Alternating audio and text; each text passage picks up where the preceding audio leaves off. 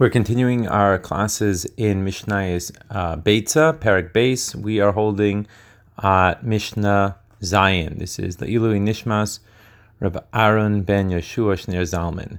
So in the following three areas, Rabban Gamliel paskined in a lenient way.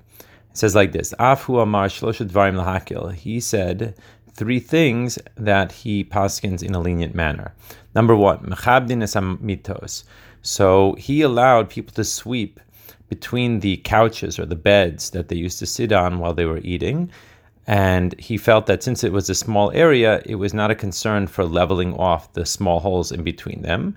Number two, umanichim es hamugmar b'yomtov, that you were allowed to put incense on the actual burning coals on yomtov, even though this was a malacha, because this would help the people enjoy the yomtov.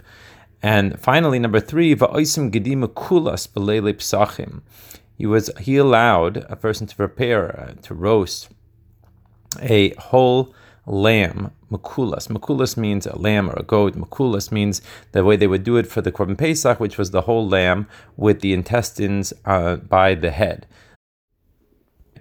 And this would be a zecher or a remembrance for the Pesach offering. In all of these three areas, the chachamim prohibited all three of them. Number one, they did not allow you to sweep in between the couches because this might cause a person to level off the holes over there or elsewhere in the house. They didn't allow a person to put the incense on the coals because this was not the normal practice of most people. And finally, they didn't allow the gedimukulas because this would make it appear that a person was going and eating kotzim, holy korbanos, outside of Yerushalayim, which is obviously forbidden. Continuing with Mishnah Ches, we're now going to bring three things that Rabbi Elazar ben Azaria permits, which the Chachamim prohibit. Number one, there are three things that Rabbi Elazar ben Azaria permit, and the Chachamim make asr. Number one, that on Shabbos his cow would go out with a ribbon between its horns. Now, the truth is it wasn't actually his cow, it was his neighbor's cow, but since he did not protest, it was considered like his cow. The reason why he allowed, Rabbi Elazar ben Azaria allowed, is because he felt that the ribbon was an ornament, which would be allowed. However, the Chachamim felt that it was a burden. Number two, Mikardin es habehema b'yontif, you're allowed to comb an animal with a fine-tooth metal comb, even though it was sharp, and even though it might make a wound, that might be bleeding. The reason why Rabbi Elazar allows this is because he holds like Rabbi Shimon.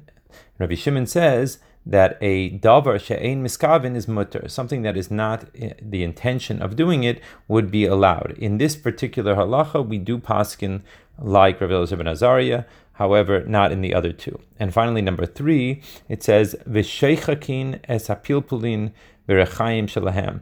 You're allowed to grind the peppercorns in a small grinder that was specifically made for them. Rabbi Yehuda disagrees, specifically with regards to the combing of the animal, and he says, Ein mekardin es habehema b'yom tov mipnei she'oisach habura. You're not allowed to comb the animal with this sharp metal comb on Yom Tov because it could cause there to be a wound in the animal, because he holds, like he is Rabbi Yehuda, and he holds the opinion of that a davar she'ein miskavin is aser, something that is not in the intended thing, is still forbidden. However, he does hold that you're allowed, aval mekartzefin, you are allowed to do it. Namely, you are allowed to comb it with a wooden comb, which had a blunt tooth to it. The Chachamim say on all this, Ein Mekardin, you're not allowed to use the metal comb, Af lo Mekartzefin, and you're also not even allowed to use the wooden comb with the blunt teeth.